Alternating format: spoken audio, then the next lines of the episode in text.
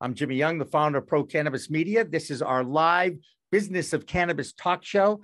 And we've got a few new faces in our talk set, our talk room uh, for this half hour at least. Uh, Jesse Lynn Dolan, our friend from Vermont, who's a registered nurse and also a contributor to the Weed Talk News Show. Jesse Lynn, great to see you. Thanks for having me. And of course, the host of the American Cannabis Report, it's Christopher Smith. Christopher, good to see you. Jimmy, how are you? Good to see you. Good, good, good. So, um, since Josh has already given his impressions of the MORE Act passing today, the U.S. House of Representatives, I'm sure that's not news to either one of you at this point. Um, if it is, I excuse to put you on the spot here, but I'd love to get your reaction. Christopher, I'll let you uh, go first. Oh, thanks. Well, uh, of course, it's always encouraging to see that uh, cannabis is getting attention at all on the federal level. Uh, we think that's excellent. We think that um, the MORE Act is way more comprehensive than the Safe Banking Act. It handles a lot more. Uh, I'm look, trying to find my camera. There it is. Uh, uh that the MORE Act is comprehensive. It talks about um, expungement. It talks about uh, uh, many other many other layers, many of the other important uh, elements or aspects of what we're trying to deal with, including descheduling, for example.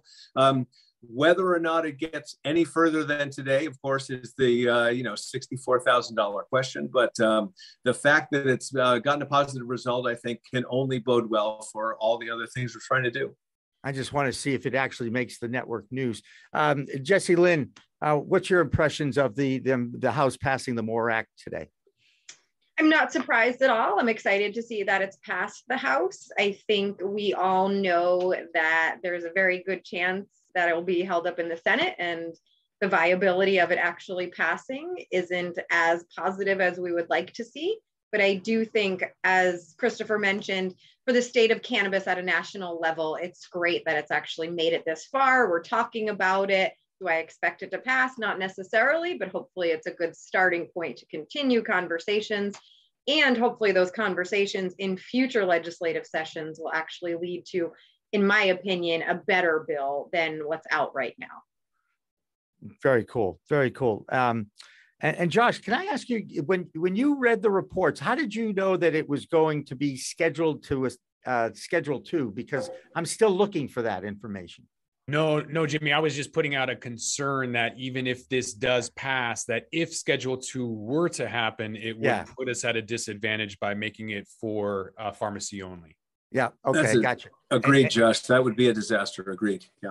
Right. I was going to, I knew Christopher was going to chime in. I didn't even have to prompt him this time, which was great. Um, there was another, we, we talk a little bit about media perception of the plant. And there was a, a report on CNN, I'm pretty sure it was last week, Christopher, about the Harvard medical professor and teacher, or that would be a teacher, professor and doctor out of, out of Harvard, who has um, got, you know, national recognition for a research study that she did. You want to take us through this a little bit, set this up, and then I want Jesse Lynn's opinion about the uh, conclusions of this. Jesse Lynn, are you familiar with what I'm talking about? Yeah, I figured Absolutely. you did. Go ahead, Christopher, because this is your dear time to rant. Go ahead. Uh, well, first question is uh, now uh, are S bombs allowed or uh, F bombs? Uh, perhaps we, because this is an adult. This is an adult uh, only supposedly uh, show. Okay. So if you Good. want to, uh, go, if it's if it's important to you as a professor and someone who teaches broadcast journalism, I always think there are other words you could use that mean the same thing. So well, just just you know, like freaking. You get what I'm saying. Well, j- just as long as I don't storm the stage and slap somebody, I think I'm probably doing a little better than. I've had enough of, our, of the slaps. Thank you very much.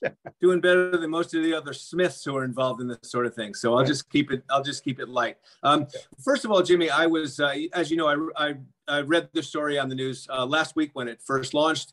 Uh, I wrote it up. And also, um, one of my biggest concerns was when a story that's like this is so chock full of propaganda and awful uh, non non factual assumptions and bad science.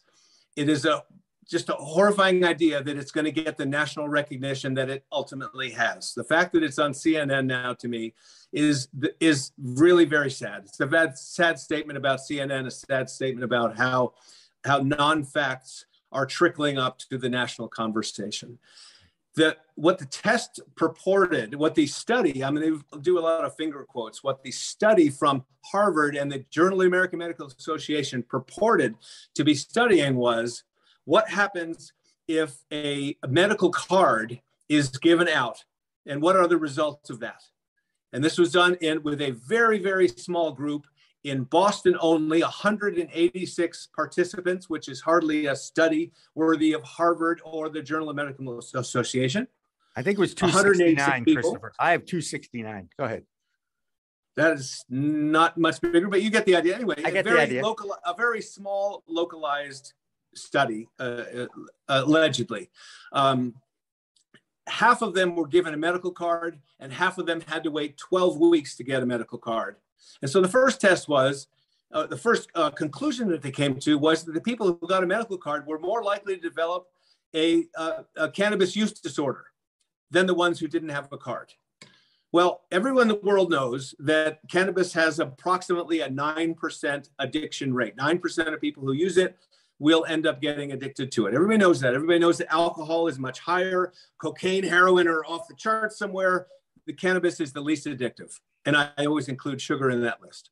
So cannabis is addictive at a small 9% rate. We know that's going to happen. And so that's what, what they ended up what they ended up saying was that 50% of the participants developed a cannabis use disorder. And so if you're taking data and you get an outlier that's five times higher than any other data out there, you call it an outlier. You don't call that the conclusion, you call it an outlier. So that's number one. Thanks for listening to today's show. To check out more great cannabis podcasts, go to podconx.com. Here's a preview of one of our other shows.